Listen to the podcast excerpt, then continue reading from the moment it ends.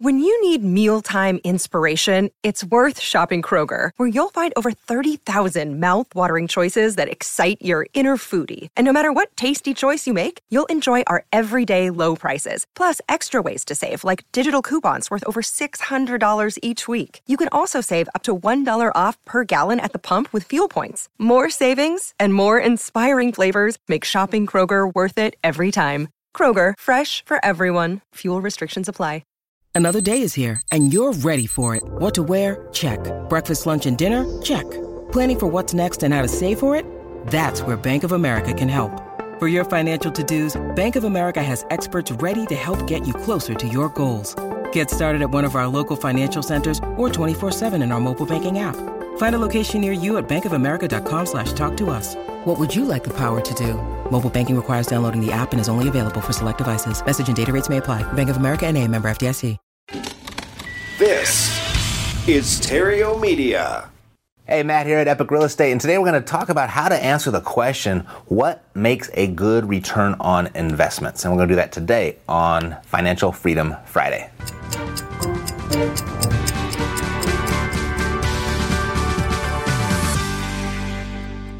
All right, so I just got this question, and it comes in probably two, three times a week, either from my students at the Epic Pro Academy or my REI ACE program, or just listeners from the podcast. They'll send me their deals, and and they'll say, "Is this a good one? Does this make a, is, is this a good return? And how do I know what a good return is?" So let's talk about what makes a good return on investments, and. Uh, from this point forward, I can just share people this video and uh, not have to answer how I'm going to answer this for you right now. Okay, so a good ROI, and I'm doing this in the middle of the day. Everyone's working in the office, so you might hear some background noise. Just disregard it. Uh, but what makes a good ROI? Well, the answer is it depends. It depends on a lot of stuff because you know if I had, you know, let's put it this way 10 emails that I've gotten this month on this question, I haven't answered all 10 of them the exact same way. So let me uh, share with you how I would share this to everybody universally, and now you can answer this question for yourself. All right? So, first one is um, what is your investment goal? It depends on your goal. Everyone has a different goal when they look at an investment. One it might be uh, tax breaks. It might be long-term equity build. It might be uh, the overall strategy is just to save, save, save as much cash as you can, so it gets to this giant mountain of cash. You got this stockpile of money to where you create this legacy for yourself, so you can retire in the Bahamas somewhere down the road. That's a, that's a lot of people's goal, something to, that effect. And then other people have this goal, they, they just want to get out of the rat race, right? And if you're watching me right now uh, and you've been around here for any length of time, that's the common goal here. We focus on creating enough residual income first. We shift our focus from making piles of cash to making creating streams of cash so we can create enough cash to support the lifestyle that we want. And then you get to live a life of options. You can lo- live now rather than later. And then you can use this excess uh, as you continue to build your streams of cash. You can use that excess to build your piles. So let's just make that assumption, right? Let's escape the rat race. That's our goal. Our goal is residual income. Uh, it's cash flow. It's passive income, whatever you want to call it. We want that monthly recurring income to come in each and every month with or without your direct participation. So there's enough there to cover your monthly expenses. Deal? All right. So that's the goal. If your goal is different than that, then your answer is probably going to be different. But I'm just going to make that uh, that assumption. Second is, what is your current money? How's your current money performing? What's the current return on or return on investment of your current investments, right? So you've got some stuff out there, or whether you're just getting started, or you've been doing this for five years or ten years, you know your your portfolio is probably going to look very different depending on where you are. So we're going to look at that. The third place we're going to look at, or the third variable, is what is your strategy? And the strategy mostly being what I'm talking about there is are you playing to win or are you playing not to lose, right? Are you playing offense or are you playing defense? And neither one is wrong there either. It just depends on what you want with regard to your goal and how quickly you want to get to your goal. So let's say we're going to play to win.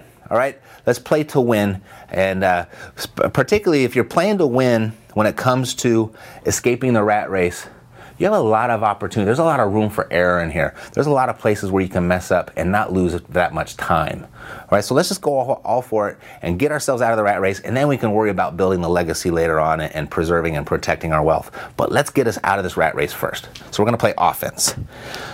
So, what we need to do here is first thing is we're going to, now that we know our goals to get out of the rat race, we want to look at our current investments and how they're performing. Okay? So, let's say we've got a, uh, we've got some money in the stock market. Okay, we got some money in the stock market.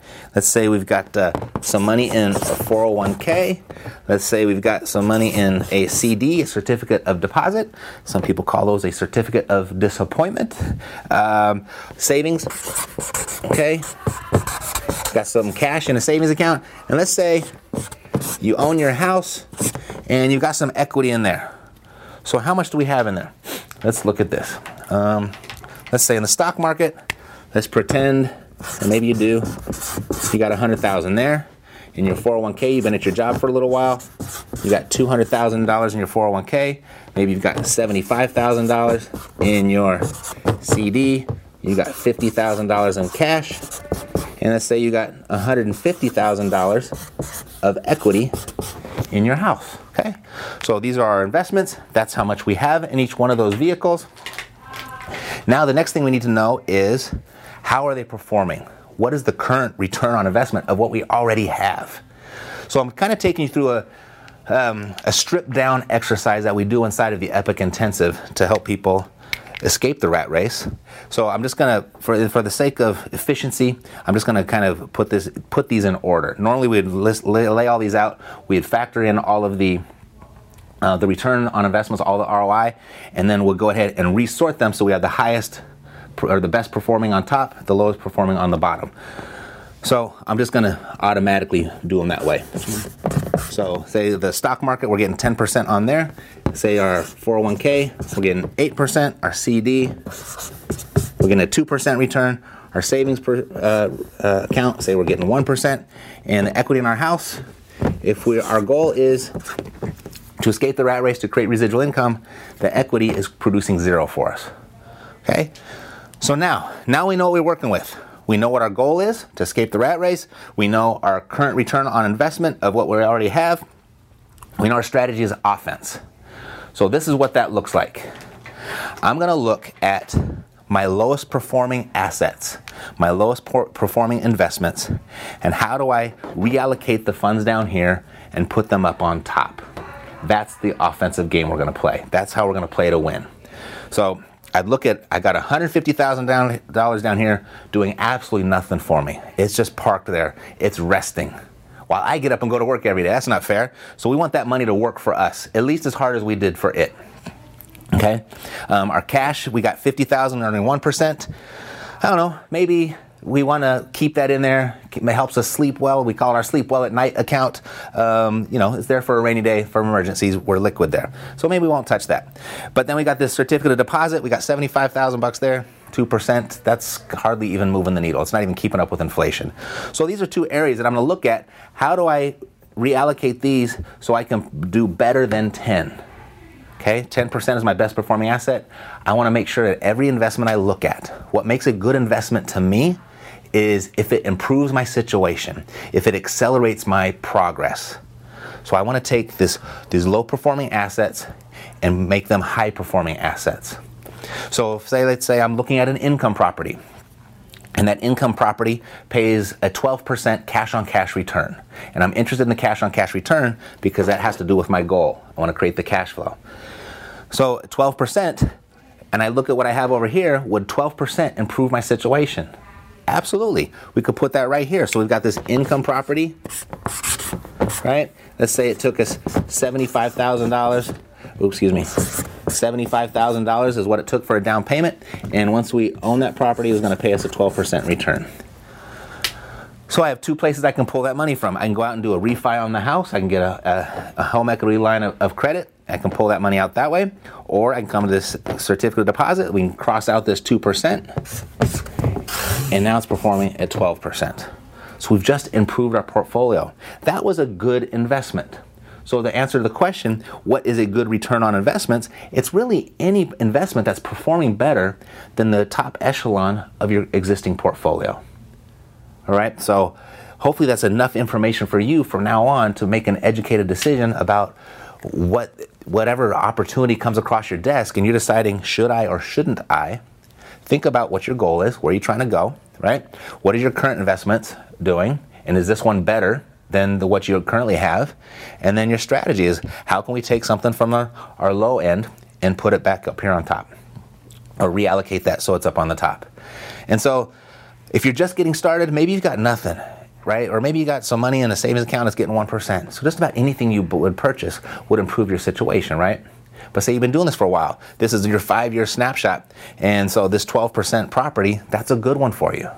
Or maybe you've been doing this for 10 years, or you know, you've, you've been at this a while, and maybe 12% is actually your bottom number and then you come across a, a property that's going to pay you 20% or an investment opportunity that pays you 20%, it might make sense to maybe go ahead and refinance this or sell this completely and take this 12% and turn it into a 20%.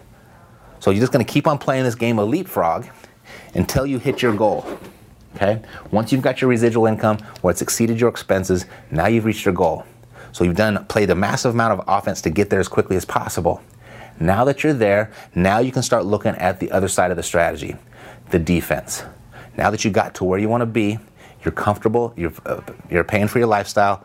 Let's start protecting what we have, and now we'll play a little bit more defense, and we can try some different strategies then. And then uh, what, what, what makes a good return on investment might be entirely different at that point.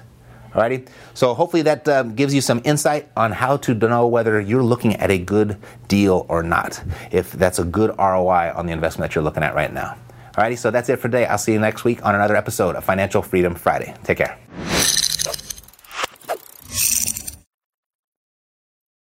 This podcast is a part of the C Suite Radio Network.